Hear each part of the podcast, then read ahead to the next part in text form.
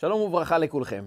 כמה פעמים אנחנו נמנעים מלומר מה אנחנו חושבים, כי אנחנו מפחדים מה אנשים יחשבו עלינו, מה הם יגידו עלינו. האם אנחנו נצטייר כאנשים חכמים, או חלילה ההפך? כמה פעמים אנחנו לא עושים מה שאנחנו חושבים כנכון, בגלל מה הסביבה תאמר, מה המשפחה תגיד, האם יתייחסו אלינו בצורה מכובדת בעקבות זה, או חלילה להפך? אנחנו בעצם הופכים להיות אנשים שחיים את החיים של האחרים. יש דרך לצאת מזה? מה הכלי, מה הדרך, מה האפשרות שלנו לעשות את מה שאנחנו חושבים באמת כנכון? לומר את מה שעל ליבנו, בלי לחשוש כל הזמן ממה הסביבה תאמר. כמה פעמים אנחנו גם נפגעים ממה אנשים אמרו עלינו. משפט משפיל, פוגעני, התייחסו לאיזו תכונה לא טובה שלנו, ואנחנו מרגישים שהקרקע נשמטת מתחת רגלינו, שאנחנו מאבדים יציבות פנימית, ואנחנו שואלים את עצמנו, למה? למה מה שאחרים אומרים משבש לי את החיים שלי? מה הדרך לקבל יציבות גבוהה יותר אצלנו, ופחות ופחות להיות נתונים להשפעתם, להחלטתם של האחרים, של הסביבה, איך אני מקבל את הרוממות הפנימית שלי, ומתוכה אני גם יכול להשפיע על הסביבה ללא חשש, ללא רתיעה, להביא את הטוב שלי, ולא להיות כל הזמן מונהג על ידי האחרים. וזה בדיוק הסיפור של יעקב אבינו בפרשת השבוע שלנו. יעקב אבינו, אם נסתכל על חייו, הוא מתאר את כל מה שעובר עליו בצורה כל כך נוגעת ללב, כי במקלי עברתי את הירדן הזה. הוא מודה לקדוש ברוך הוא, ועתה הייתי לשתי מחנות. אני עכשיו, ברוך השם, עם משפחה גדולה, עם הרבה צאן, עם הרבה אמצעים, אבל כשאני הלכתי לחרן, כשיצאתי מבית אבא ואימא, כי במקלי עברתי את הירדן הזה, היה לי רק מקל. הייתי אדם מאושר עם אבא ואימא, חי בארץ ישראל, מקום קדוש, כל התנאים אפשרו לי לשבת, ללמוד תורה, ועכשיו אני בודד, הולך במקום לא נודע, אלא לא נודע, ואני נמצא רק עם מקל, כי גם את קצת הכסף שהיה לי, אליפז בנו של עשיו, לקח מיעקב הכל. כי במקלי לא נשאר לי שום דבר כי מקל. והשאלה היא, מה יעקב אומר לעצמו ברגעים שלא נשאר לו כלום בחיים חוץ ממקל?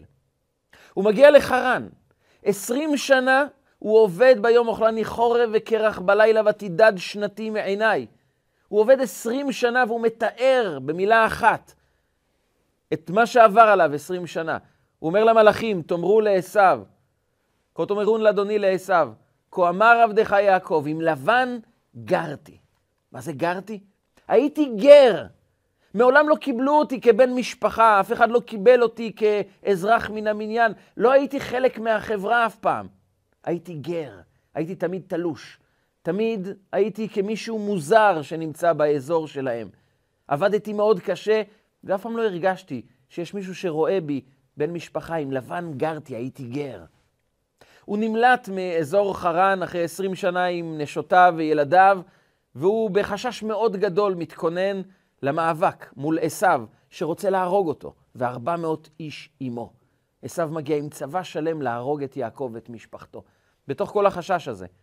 הוא מעביר את כל משפחתו את מעבר יבוק, והוא חוזר בחזרה כדי לקחת כלים קטנים שהוא שכח, ושמה מתארת התורה את הסיטואציה הבאה. ויוותר יעקב לבדו. יעקב נמצא שוב פעם לבד. בלי המשפחה, בלי הילדים, בלי הכסף, בלי הצאן, לבד. לילה. תחושה מאוד מאוד קשה. חושך, לילה, ואין אף אחד איתך. ודווקא ברגעים האלה בא ויאבק איש עמו. פתאום בא שרו של עשיו, המלאך הרע, ואומר, הנה אדם בודד, אדם לבד, חסר כל, עכשיו אני תוקף אותו. ויאבק איש עמו. מאבק שלם, לילה, לבד. מה עובר על יעקב כשהוא נמצא לבד? איך הוא מצליח להתמודד מול שרו של עשיו? ליעקב יש סוד שמלווה אותו כבר ביציאה מבאר שבע. כשהוא יוצא ויש לו רק מקל. עשרים שנה כשאף אחד לא מתייחס אליו בצורה מכובדת. וכשהוא נמצא לבד, בודד, שבדידות זו ההרגשה הנוראית ביותר. אין לי אף אחד איתי, אני תלוש. ליעקב יש סוד, שאיתו הוא יוצא למאבק, מנצח את המאבק, חוזר למשפחתו, מנצח גם את המאבק מול עשיו, והופך להיות האבא של עם ישראל. ישראל זה השם שהוא מקבל אחרי המאבק מול שרו של עשיו, שאומר לו, לא ייקרא שמך יעקב, כי אם ישראל, כי ניצחת, כי הצלחת, כי התגברת. מה סודו של יעקב? יעקב אבינו מלמד אותנו יסוד, שאם נבין אותו, נהפוך להיות יותר עוצמתיים. פחות נתחשב עם מה אנשים אומרים עלינו, והאם הם פגעו בנו או לא פגעו בנו. אני אוכל לומר את אשר על ליבי, אני ארגיש יציב כאן בעולם, ללא חשש ממה אנשים יאמרו. כשנתבונן טוב בסודו של יעקב. רגע לפני שנצלול לתוך עומק המסר של יעקב אבינו, אני אבקש מכם, בבקשה, שתפו את השיעור. לחצו לייק, תירשמו כמנויים, תפרסמו את השיעור, כך זה יגיע ליותר אנשים, ועוד אנשים יוכלו לקבל כוח מיעקב אבינו, כדי להביא את הטוב שלהם לעולם, ופחות להיכנע למה העולם אומר לנו, להיות מי שאנחנו. אז הרשמו כמנויים, לחצו לייק, תכתבו תגובות, זה עוזר לשיעור להיות מופץ יותר, וכך להביא בשורה טובה לעוד מישהו. וזה סודו של יעקב. המשפט הראשון בפרשת השבוע. וישלח יעקב מלאכים לפניו אל עשיו אחיו. הוא שולח מלאכים, וכאן רש"י אומר לנו שתי מילים מאוד חשובות. מלאכים ממש. מה הוא שלח? הוא שלח מלאכים לא כשליחים, כי גם מלאך זה ביטוי לשליח, זה יכול להיות אדם, וזה יכול להיות גם מלאך רוחני, וכאן בא רש"י ומלמד אותנו, מלאכים ממש. הוא שלח את המלאכים הרוחניים, משרתי עליון, אל עשיו. בשנת תקל"ג, לפני למעלה מ-250 שנה, זו הייתה השבת, פרשת וישלח, השבת האחרונה לחייו של המגיד הקדוש ממזריץ', תלמידו של הבעל שם טוב. והוא אמר את המשפט הבא. זה היה סוג של צוואה רוחנית שהוא העניק לתלמידיו לפני פטירתו, שהייתה ביום י"ט בכסלו. אגב, הוא אמר לתלמידו בעל התניא, רבי שניאור זלמן מיליאדי, תדע לך שי"ט בכסלו זה יום ההילולה של שנינו. אף אחד לא הבין מה הוא התכוון במילים הללו, אבל כשהוא נפטר בי"ט בכסלו, ושנים מאוחר יותר יצא ממאסרו בעל התניא, הוא נאסר בעקבות הפצת החסידות, וכשהוא שוחרר, ניתנה האות, גם למעלה וגם בעולם החומרי שלנו, האות ניתנה שחסידות יכולה להגיע לכל המרחב. בכל רחבי רוסיה ופולין, ומאז זה נחשב כיום ראש השנה לחסידות. כעת החסידות יכולה להיות מסר עבור כל יהודי ויהודי בעולם. ובמובן מסוים, במשפט שאמר המגיד ממזריץ' לפני פטירתו, נמצא כאן רעיון חסידי מאוד עמוק, שהיווה את אחד מהמסרים הגדולים של החסידות של הרב הקדוש ממזריץ' ובעל התניא, רבי שניאור זלמן מיליאדי. אמר המגיד ממזריץ'. וישלח יעקב מלאכים לפניו, אומר רש"י מלאכים ממש, הוא שלח את הממש של המלאכים, אבל הנשמה שלהם נשארה עם יעקב אבינו. הוא שלח את הגוף שלהם לדבר עם עשיו, אבל הנשמה, הנפש שלהם, הרוחניות שלהם, נשארה ביחד עם יעקב. דבר תמוה ומוזר. מה זאת אומרת? אפשר להפריד נפש מגוף? נכון, גם למלאכים יש גוף, גוף רוחני, זך, עדין יותר. אבל מה פירושם של דברים שיעקב אבינו שלח אותם רק בגופם, אבל נשמתם נשארה עם יעקב אבינו? והסביר הרבי מלובביץ' פעם את הדבר הבא. כשיעקב אבינו שולח את המלאכים לעשו, הוא אומר להם את הדבר הבא. כשאתם נשלחים לעולם לעבוד, לפעול, ליצור משהו חדש, אתם יוצאים למאבק של החיים, תמיד תזכרו, אתם הולכים למאבק, אבל תמיד תשאלו את עצמכם, מי אתם? מה הזהות שלכם? לפני שאנחנו שואלים את עצמנו מה אנשים אמרו לנו, איך אני מתמודד מול העולם, איך האתגרים לא יפילו אותי, איך משפט משפיל לא יגרום לי לקרוס ולאבד יציבות בחיים, לפני הכל, לפני מה אנשים אמרו לך, מה אתה אומר לעצמך? מי אתה? מה הגדרתך? איך אתה מסתכל על עצמך?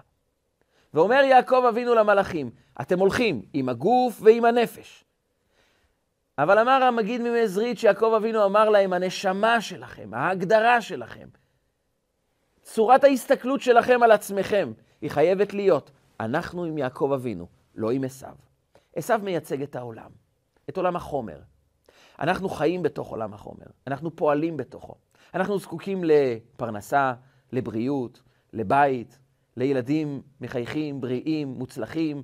אנחנו חיים בתוך העולם, אבל אנחנו עלולים לעשות טעות גדולה מאוד בחיינו. אנחנו לא רק חיים בעולם, גם העולם הופך להיות מגדיר האישיות שלנו. כביכול כאשר אדם חי בעולם, הוא אומר, אז אני צריך כסף, ואני צריך בריאות, ואני צריך בית, ואני צריך uh, הצלחה בעולם, אז זה גם יהפוך להיות מה שמגדיר אותי. אני יאמר לעצמי שאם אני מרוויח מספיק כסף, אז אני שווה. אם יש לי עבודה מכובדת, אז אני מוצלח. אם אני יכול להראות לכולם כמה המשפחה שלי מוצלחת, טובה, אז אנשים יעריכו, יעריצו, יסתכלו עליי במבט מאוד מרומם ומעריץ ומכבד, אז אני שווה. ואז אני הופך להיות אדם שהוא עבד לעולם, כי העולם מגדיר אותי. העולם יקבע עבורי האם אני שווה או לא שווה, האם אני מוערך או לא, ותמיד זה יהיה על פי קריטריונים מאוד גשמיים. ואז, מה קורה לאדם שפתאום הוא חווה אתגר בחיים? פתאום אין לו את העבודה המכובדת שהוא עבד בה עד היום, אז אין לו את התואר המכובד? או שהוא לא מרוויח את הכסף שהוא הרוויח עד היום? פתאום אדם מוצא את עצמו רגע לבד, בלי כל התמיכה הפיזית החומרית מהצדדים, ואז הוא שואל את עצמו, אז מה עכשיו אני שווה? גם כשיש לו את כל הנתונים הפיזיים החומריים שמעניקים לו ערך חיצוני, הוא עדיין יודע, זה רק דברים חומריים שנותנים לי ערך, אבל מי אני בעצמי? אז הוא יכול לסגור את העיניים ולומר, הנה, אני מוצלח, אני מרוויח, אני עסוק ברווחים ובהצלחות שלי, ואני נמנע מהשאלה מי אני. אבל מגיע רגע, תמיד, לכל אדם, שהוא שואל את עצמו, מה באמת אתה, מי נותן לך את הערך שלך? מה באמת באמת האישיות שלך? מי היא? ויעקב אבינו מלמד אותנו, ברגעים הקשים ביותר בחיי, ברגעים שהייתי כי במקלי עברתי את הירדן הזה, אני זכרתי לומר לעצמי את הדבר הבא, אני חי בעולם, אבל העולם לא מגדיר אותי. אני רוצה רגע להמחיש את הדברים. אני אספר לכם משהו אישי. לפני למעלה מעשר שנים, הרופא ביצע בדיקת דם מסוימת לאחת הילדות שלי, והוא חשש ואמר לי, לכו למיון, שיבדקו את הדברים. בלחץ מאוד מאוד גדול, הגענו מאוד מהר למיון, בדקו אותה, ברוך השם, בסופו של דבר הכל היה בסדר, הבדיקות יצאו מצוינות וטובות. יצאנו משם, ברוך השם, הכל היה בסדר. אבל יומיים היינו בחשש מאוד מאוד גדול. מה עובר עליה? מה קורה איתה? נשארנו לישון בבית אה, הרפואה, שיבדקו אותה, ובתוך כל אותו חשש, רציתי קצת לקבל מידע, מה קורה.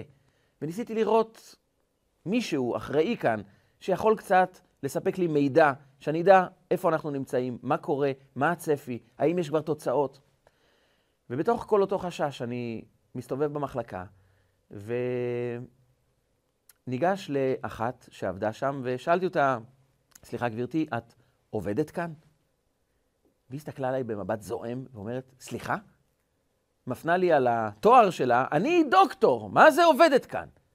היא מאוד מאוד כעסה כי היא ראתה בפנייה שלי סוג של זלזול בה. את עובדת כאן? אני לא עובדת כאן, אני דוקטור. מיד התנצלתי ואמרתי לה, אני מבקש סליחה, אני קצת מבולבל, הסיטואציה לא נעימה, ואני מתנצל דוקטור, הייתי אה, רוצה קצת לקבל מידע, וחשבתי לעצמי, מה יהיה עכשיו? היא כועסת, היא לא מרוצה במוחש, והיא גם מקרינה את זה. האם אני אקבל את הטיפול, הבת שלי תקבל את הטיפול כמו שצריך, מאוד מאוד חששתי וקיבלתי החלטה. אמרתי לעצמי, תשמע, יואב, אתה לא יכול לפנות לאנשים ולומר להם, אתה עובד פה? אדם למד, לומד שבע שנים רפואה בשביל שאחר כך יאמרו לו, אתה עובד כאן כאילו שהוא המנקה של המחלקה. תכבד את האנשים ותפנה אליהם בתואר המכובד שלהם. כמה שעות מאוחר יותר, אמרו לי שיש פרופסור מאוד בכיר שעומד לבוא ולבקר במחלקה, ואני מיד הלכתי לברר מה שמו, מה התואר המלא שלו, מה תפקידו, וגיליתי שבאמת מדובר בפרופסור שהוא מנהל מחלקה, הוא גם מדריך סטודנטים, וכשהוא הגיע באמת ראיתי שהרבה סטודנטים מקיפים אותו, אישיות מאוד מכובדת, ואמרתי לעצמי, אסור לך לעשות בושות. ניגשתי אליו ואמרתי לו, שלום פרופסור, אמרתי את השם שלו, התואר המלא שלו, מנהל המחלקה, אחראי, ותיארתי את כל התארים שלו. והוא הסתכל עליי במבט קצת משועשע, ואמר לי, תראה, כתוב פה משהו, אני לא יודע, אבל באמת, איך אני יכול לעזור לך? הוא אמר את זה בהרבה ענווה, בהרבה רצון לעזור. הוא באמת באמת לא התייחס לתואר שלו. זה באמת לא עניין אותו, ככה לפי הרגשתי. הוא באמת רצה לעזור. הוא באמת שאל את עצמו, איך אני יכול לסייע לעוד אדם שזקוק לעזרה שלי? והרגע הזה נתן לי להבין שאדם יכול להיות עם תארים גדולים, אבל להיות בשליחות. ואדם יכול להיות עם תארים גדולים יותר או פחות, ולראות את עצמו דרך העדשה של התואר שלי, וברגע שאדם פונה אליו, אחרי שהוא עבד כל כך קשה כדי להיות אדם מכובד, אדם עם תואר גדול, אדם שיפנו אליו בכבוד, ופתאום פונים אליו ואומרים לו, אתה עובד כאן, אז בשביל מה עבדתי כל כך קשה? אתה לא מתייחס לתואר שלי. אבל האם תואר מגדיר אותנו? האם מי שאנחנו זה סוג המקצוע שלנו, כמות הכסף ששוכנת לה בחשבון הבנק? מה אנשים חושבים עלינו? האדם שמרגיש שהעולם מגדיר אותו, הופך להיות עבד. עבד למה אנשים יגידו, כי אם כל החשיבות שלי מה אנשים חושבים, אני מוכרח שהם יחשבו עליי לטובה, שהם יכבדו אותי, שהם יכירו בתואר שלי. אני עובד כל חיי כדי שיהיה לי כותרת מעניינת, שאנשים יעריצו אותה. וזה נקרא עבדות, זה נקרא חולשה, זה נקרא עוצמה שקרית, כי ברגע האמת היא קורסת. ולכן יעקב אומר למלאכים, כשאתם רוצים להשפיע באמת בעולם, אתם רוצים להיות אנשים שלא מונהגים על ידי מה אנשים חושבים, על ידי מה אנשים עושים, תהיו עם עוצמה פנימית, תשאלו את עצמכם, הנשמה שלכם, איפה היא נמצאת? מי אתם באמת? ולכן אמר המגיד הקדוש ממזריץ', וישלח יעקב מלאכים, מלאכים ממש, את הממש שלהם הוא שלח. כלומר, הוא שלח אותם עם גופם ונפשם כמובן, אבל מי הם? הם היו תמיד שייכים ליעקב. יעקב לימד אותם, אתה חייב להיות מרומם יותר מהעולם כדי להצליח להשפיע בעולם. העולם הוא מגרש הפעולה שלנו, הוא המקום העבודה שלנו. הוא לעולם לא יהיה המגדיר האישיות שלנו. כי אנחנו אומרים בכל בוקר, נשמה שנתת בי, טהורה היא. ורק אחר כך, אתה בראת, אתה יצרת, אתה נפחת בי. עוד לפני שאני נכנס לעולם, יש בי נשמה טהורה. על המילים ויוותר יעקב לבדו, אומר המדרש דבר מפתיע ביותר. דבר שהרבה מהמפרשים מנסים לפענח אותו. אחד מהמפרשים הוא בעל דגל מחנה אפרים, נכדו של הבעל שם טוב הקדוש. ויוותר יעקב לבדו, אומר המדרש. כמו שעל יעקב נאמר, ויוותר יעקב לבדו, כך על הקדוש ברוך הוא נאמר, ונשגב השם לבדו. מה הקשר בין שני הדברים? יעקב נמצא לבד כי הוא פשוט בודד, ונשגב השם לבדו, זה אומר שהקדוש ברוך הוא, הוא לבדו שולט על העולם, הוא הגבוה ביותר, ונשגב השם לבדו. והסביר בעל דגל מחנה אפרים.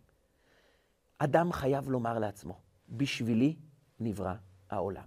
זה שאני נמצא כאן, זה כי הקדוש ברוך הוא יצק תוכן רוחני ייחודי בנשמה שלי. בין אם אני יודע מהו אותו תוכן רוחני גדול, ובין אם אני לא יודע, דבר אחד ברור, זה שאני פה, זה בגלל שבשבילך נברא העולם. העולם זקוק לטוב שנמצא בתוכך. נשמתך היא נשמה קדושה שהקדוש ברוך הוא אמר, היא חייבת להיות כאן בעולם, כי העולם לא יהיה שלם בלי נשמתך. ולכן חייב אדם לומר בשבילי נברא העולם, כך אומרת המשנה במסכת סנהדרין. אדם חייב לדעת, יש בי טוב שנועד עבור העולם, ובטוב הזה כל העולם זקוקים לי, ואני לא זקוק להם. לא כחלילה גאווה והתנשאות, לא כניתוק מהעולם, אלא כהבנה של המציאות כפי שהיא. הטוב שלך לא זקוק לאישור של מישהו אחר. להיות אדם מאושר, פירושו שיש בנו אישור פנימי, לא אישור חיצוני. לא כי אנשים נותנים לי אישור, אה, אם אתה פה ועשית כך וכך, אנחנו מעריצים אותך ומשבחים אותך ומהללים אותך, ולכן אתה חשוב. האישור הוא לא מגיע מבחוץ, הוא תמיד מגיע פנימה, מבפנים. למה? כי במהותי אני גבוה יותר מהעולם. כל אחד מאיתנו יש בו נשמה טהורה שהיא נשלחה לעולם, והערך מתחיל מהנשמה הטהורה, ולא מהמקום העבודה שלנו, העולם הזה. ורק מי שמרגיש גבוה יותר מהעולם, יכול להשתחרר ממה שאנשים אומרים, הוא מבין שבנשמה שלו יש קדושה שלא תלויה במה אנשים יגידו. אני לא מתחיל מהעולם, אני מתחיל מלמעלה מהעולם, מאותה נשמה טהורה שהקדוש ברוך הוא יצק בתוכי, נפח בתוכי. היא מפעמת בי, וזה האמת שלי. וכשאני מתחבר לזה, כשאני זוכר שיש בי את הנשמה הטהורה הזאת, אני מגיע לעולם ממקום בטוח יותר. ולכן, ברגעים של ויוותר יעקב לבדו. מה יעקב אמר לעצמו? הוא אמר, בזמן שאין לי עכשיו את כל התמיכה הפיזית החומרית, אני לבד, לילה. מה אני נזכר? אני נזכר במי אני באמת. אדם גבוה, אדם שקשור לקדוש ברוך הוא, אדם שיש בו נשמה שנועדה להעניק לעולם. פתאום הערך לא מגיע מצדדים חיצוניים, לא מערכים חומריים שכביכול נותנים לי תמיכה חיצונית שקרית, אלא אני בעצמי מוצא בי ערך. ואז אני עושה את הדברים לא כדי למצוא חן בעיני האחרים, לא כדי לספק את רצונם של האחרים, אלא כי נשגב השם לבדו. אני עושה את זה בשבילך, ריבונו של עולם. ואז אדם כזה יכול לצאת למאבק ולנצח את כולם. כי שרית עם אלוקים ועם אנשים, ותאכל, אומר לו המלאך. אתה ניצחת אותי כי זכרת מי אתה. כשאדם ניגש לעולם ואומר, העולם הוא זה שיגיד לי אם אני שווה או לא שווה, הוא נכנס בפחד, בחרדה, מה יהיה? וכשאדם נמצא בפחד וחרדה מהעולם, אז העולם מתחיל לשלוט עליו. אז העולם מתחיל להביא לו המוני אתגרים, כישלונות ונפילות, שאדם קורס ואומר, איך אני אתגבר על זה? אבל זה התחיל מזה שהחשבת את העולם לגדול. כך מסבירה החסידות, את התואר שהתורה נתנה למדבר, שבו הסתובבו עם ישראל 40 שנה. ידע השם לכתך במדבר, הגדול והנורא, מקום נחש, שרף ועקרב וצמאון אשר אין בו מים. זה מקום שאין בו מים, אין בו חיים.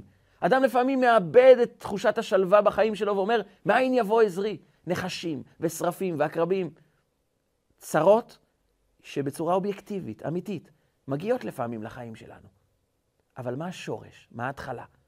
מה ההתחלה שבאה בעצם מנקודת הפתיחה הזו, המדבר הופך להיות נורא, שרף, עקרב, צמאון אשר אין בו מים? זה מתחיל מדבר אחד, המדבר הגדול. החשבת את העולם לגדול, אמרת, זו הגדולה, העולם הזה, אז כבר נתת לעולם את מפתחות השליטה על חייך. כי קבעת שהעולם זה נקודת ההתחלה, זה הגדלות. אבל יעקב אבינו סירב תמיד להכיר בזה. הוא תמיד אמר, ויוותר יעקב לבדו, ונשגב השם לבדו. אני זוכר מאיפה אני מגיע. אני מגיע ממקום גבוה יותר. דווקא ברגעים שאני כביכול מאבד את עולם החומר, את היציבות של עולם החומר, זה מכריח אותי להתמקד במי אני. ויוותר יעקב לבדו, זה קשור עם בנשגב השם לבדו. אני עכשיו אתחיל לפעול, לא ממקום של ריצוי, לא ממקום של מה, י... מה יביא לי מהעולם הערכה, מה ימצא חן בעיני האנשים. אני צריך למצוא חן בעיני עצמי, לדעת שאני שווה, שאני ראוי, שבי יש נשמה גדולה, עוד לפני שעשיתי משהו, הערך הזה נמצא. ורק אם תזכור את הערך הזה, תוכל להתחיל להשפיע על העולם. לכן וישלח יעקב מלאכים לפניו אל עשו אחיו, אם תזכרו מי אתם, תוכלו להשפיע על העולם. כי העולם מושפע ממי שמרגיש גבוה יותר מהעולם. מי שמרגיש נמוך מהעולם, העולם אוכל אותו. מי שמרגיש גבוה מעל העולם, יכול להתחיל להשפיע על העולם. וזה היה הסיפור של כי במקלי עברתי את הירדן הזה. כשהיה לי רק מקל, אומר רש"י במקום, מה קרה עם אותו מקל?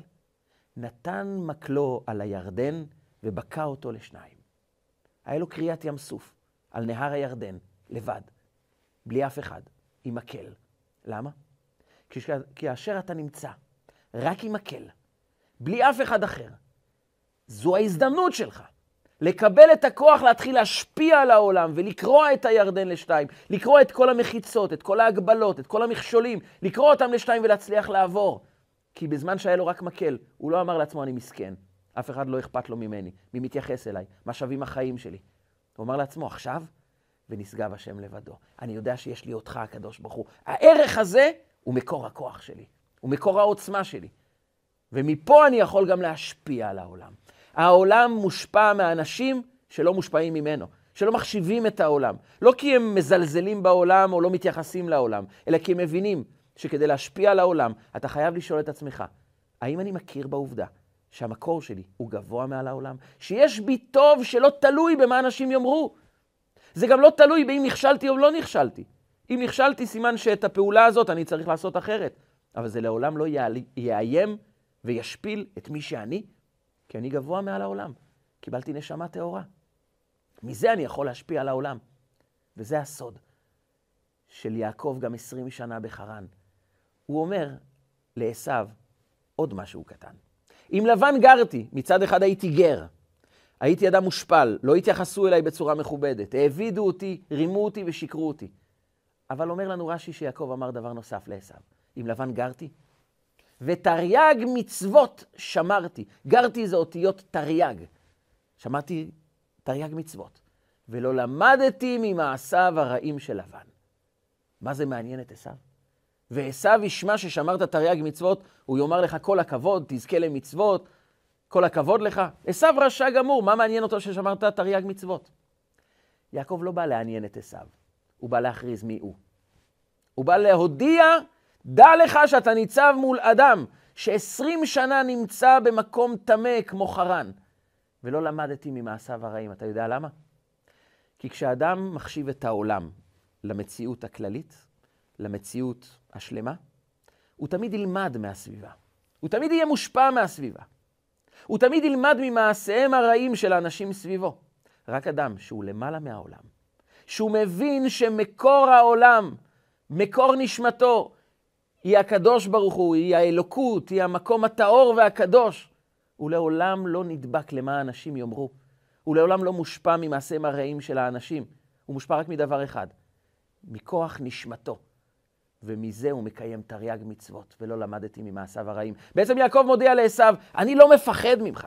אתה אדם שתמיד נתון לשליטה של העולם. אם יש לך 400 אנשים איתך, אתה מרגיש שווה. ואם הם ילכו, אתה תרגיש חלש. אם יש לך כסף, אתה מרגיש אדם מושלם. ואם לקחו לך את הברכה, אתה 20 שנה חי במרירות פנימית ועצמית. איך לקחו לי את הברכה? יכלתי, יכולתי להיות אדם עשיר יותר, יכלתי להיות אדם מכובד יותר, יכלתי לקבל יותר בתים. ואתה מכלה את חייך בכעס, בעלבון, בצער, רק בגלל עולם החומר. אבל אני לא מפחד ממך, כי אני חי מעל העולם. כי עם לבן גרתי ותרי"ג מצוות שמרתי ולא למדתי ממעשיו הרעים, כי אני חי למעלה. כי במקלי עברתי את הירדן הזה, וגם כשיש לי רק מקל, יש לי הכל, כי הקדוש ברוך הוא איתי. הנשמה שבי, אותה אף אחד לא לוקח. יש לי את העוצמה האמיתית, ומתוכה אני יכול גם לבקוע את הירדן. אם נשים לב, זה כל כך מפתיע. ברגעים שהתורה מתארת לנו את שיא הכאב של יעקב, היא מתארת לנו גם את שיא הצלחתו. כשהיה לו רק מקל, הוא בקע את הירדן לשתיים. כשויוותר יעקב לבדו, אומרת לנו התורה, הוא הגיע לדרגה של ונשגב השם לבדו. ומכאן הוא מנצח את המלאך, שרו של עשיו. ברגעים שאדם חש שעולם החומר קורס לידו, זה בגלל שעולם הרוח יכול להתחיל להיבנות חזק יותר, ומתוך אותו כוח אתה יכול להתחיל להשפיע על העולם. יעקב שולח מלאכים לעשיו ואומר להם, אתם תצליחו להשפיע על העולם, רק אם תרגישו שבמהותכם אתם מרוממים מהעולם. זו הייתה בעצם צוואתו של המגיד ממזריץ'. כמה ימים לפני פטירתו בי"ט בכסלו. תמיד תזכרו את הנשמה שלכם. תמיד תזכרו שמגדיר האישיות שלכם. זה הרוחניות, זה הנשמה הגבוהה, נכון שאנחנו עסוקים בלאכול, בלהתלבש, בבית, בסידורים, במסמכים, בכסף, פרנסה, אבל לא זה מגדיר האישיות שלנו. החסידות מעניקה לאדם דרך הלימוד בה את ההכרה של העוצמה הגדולה של הנשמה, שהיא-היא המציאות האמיתית שלנו. ומתוכה אנחנו מסתכלים על העולם, לא בפחד, לא כמדבר גדול ונורא, אלא כמקום שהקדוש ברוך הוא שם אותנו בו. כי יש לנו רק אפשרות אחת, להצליח, לפעול שינוי בעולם. רבי מאיר מפרמישלן היה צדיק גדול, ומסופר עליו שבעיירה שבה הוא גר, היה מעיין שבו אנשים היו טובלים בכל בוקר לפני התפילה. הדרך למעיין הייתה ארוכה, כי היה צריך להקיף הר מאוד גדול כדי להגיע למעיין. כלומר, היה אפשר לקצר את ההגעה למעיין אם מטפסים על ההר, הבעיה הייתה שההר היה במשך כל השנה עם קרח מחליק עליו, וזו הייתה סכנת נפשות, לטפס על ההר. כולם עשו את המסלול הארוך, חוץ מרבי מאיר מפרמישלן, שכבר היה אדם מבוגר מאוד, אבל הוא תמיד, בכל יום, היה מטפס על ההר ומגיע מהר למעיין. וכולם שאלו את עצמם, איך הוא עושה את זה? איך הוא לא נופל? איך הוא לא מחליק? בזמן שאנשים צעירים, בריאים וחסונים נופלים. כנראה שהוא צדיק כזה גדול שבכל יום נעשה לו נס. כולם דיברו על זה, אבל יום אחד הגיעו מספר צעירים, חסונים, גיבורים, לעיירה, וכשהם שמעו את הסיפור הזה, הם זלזלו מיד ברבי מאיר מפרמישלן, ואמרו, גם אנחנו יכולים לעשות את זה, זו לא בעיה גדולה. הם קמו בבוקר והתחילו לטפס במהירות על ההר, והגיעו רגע מסוים שבו הם פשוט החליקו אחד על השני, נפלו ושברו את העצמות שלהם. הם אושפזו למשך תקופה ארוכה והם הבינו שהם נפצעו מאוד קשה כי הם זלזלו ברבי מאיר מפרי משלן, וכאשר הם חזרו לעצמם, הם באו לבקש ממנו סליחה. סליחה שזלזלנו בקדושתך. אבל תגיד לנו, איך אתה עושה את זה? איך אתה לא מחליק? הרי כל האנשים שמטפסים על ההר מחליקים. איך אתה עושה כדי לא להחליק, כדי לא ליפול? רבי מאיר הסתכל עליהם ואמר להם את המשפט הבא. מאיר, כך הוא אמר על עצמו, מאיר קשור למעלה. ומי שקשור למעלה לא נופל למטה. במילים אחרות, למה אדם מחליק מהר? האדם בחר את סוג היציבות שלו באדמה. כלומר, הוא אמר לעצמו, מה נותן לי יציבות? זה האדמה. אז אם האדמה מחליקה, מה קורה לך? אתה מחליק. כי מקור היציבות שלך הוא בעצמו לא יציב. אז מה יש לך לעשות חוץ מליפול?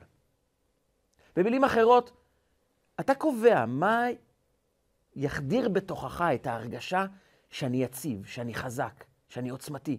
העולם? אז כשהעולם קורס, אדם מאבד את הצפון, מאבד את היציבות, והוא נשאר אדם תלוש. ואז הוא נופל ומתרסק. אבל מאיר קשור למעלה, נכון, אני מטפס על ההר. אני אדם שחי בתוך העולם, אבל תמיד אני זוכר שאני קשור למעלה. ואם אני קשור למעלה, אני בעצם אומר לעצמי, מקור היציבות שלך, מאיר, מקור היציבות שלך הוא מלמעלה, הוא לא מלמטה. וכשזה מלמעלה מגיע, גם כשזה מחליק, אתה לא נופל, כי אתה קשור למעלה. זה במילים אחרות.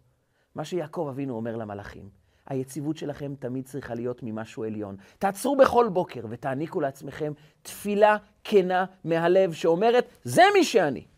אני מכניס את, את עצמי בתוך התפילה, כמו שדוד המלך אומר, ואני תפילה. אני לא מתפלל, אני תפילה. אני חלק מהתפילה, אני חלק מהקדושה. ברגע שאני מגדיר את עצמי כחלק מהקדושה, כחלק מהנשמה, כחלק מהטהרה, אני קשור למעלה. ומי שקשור למעלה, פשוט ניגש לעולם ממקום יציב הרבה יותר, ממקום בטוח הרבה יותר, ואז הוא גם יכול להשפיע על העולם. כי מי שיכול לשנות את העולם, זה מי שלא נבהל ממנו, מי שלא מחשיב אותו כגדול, אלא מחשיב את עצמו כגדול. ואז, משפט שמישהו אמר לי שפגע בי, למה זה פוגע בי? האם אני נתון לשליטה של אנשים אחרים? למה אם אנשים לא יסכימו, זה פוגע בנשמה שלי? למה אני לא יכול לעשות את מה שאני חושב כנכון?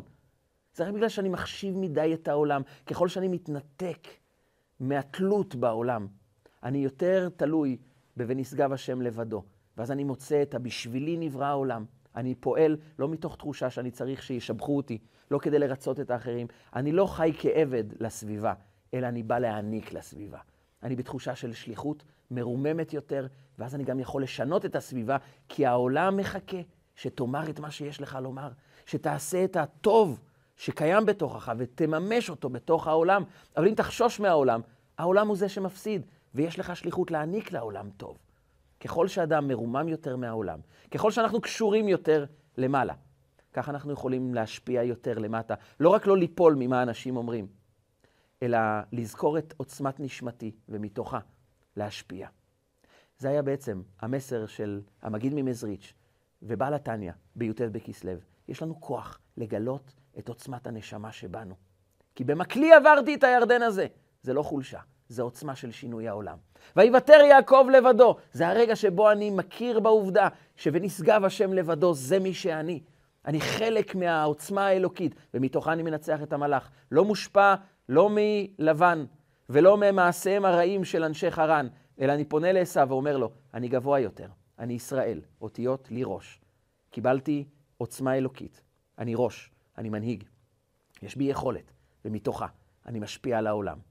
אנחנו נקראים עם ישראל, מהסיבה הזאת שאמר האדמו"ר מפשיסחה, שלפעמים אני מתבונן על יהודי ורואה אותו כמו הקדוש ברוך הוא. מה הקדוש ברוך הוא? נמצא לבד בעולם, רק הוא שולט על העולם, רק הוא מקיים את העולם. ככה אתה יהודי, כמו עץ, שרק אתה מעניק פירות. רק אתה יכול להעניק לעולם טוב. תזכור את זה, ומתוך אותה עוצמה, אתה תוכל להביא את הטוב שלך, והטוב הזה יהיה הפעולה שתביא לנו את הגאולה השלמה, את השלמות של הארת האלוקות כאן בעולם, במהרה בימינו. אמן ואמן.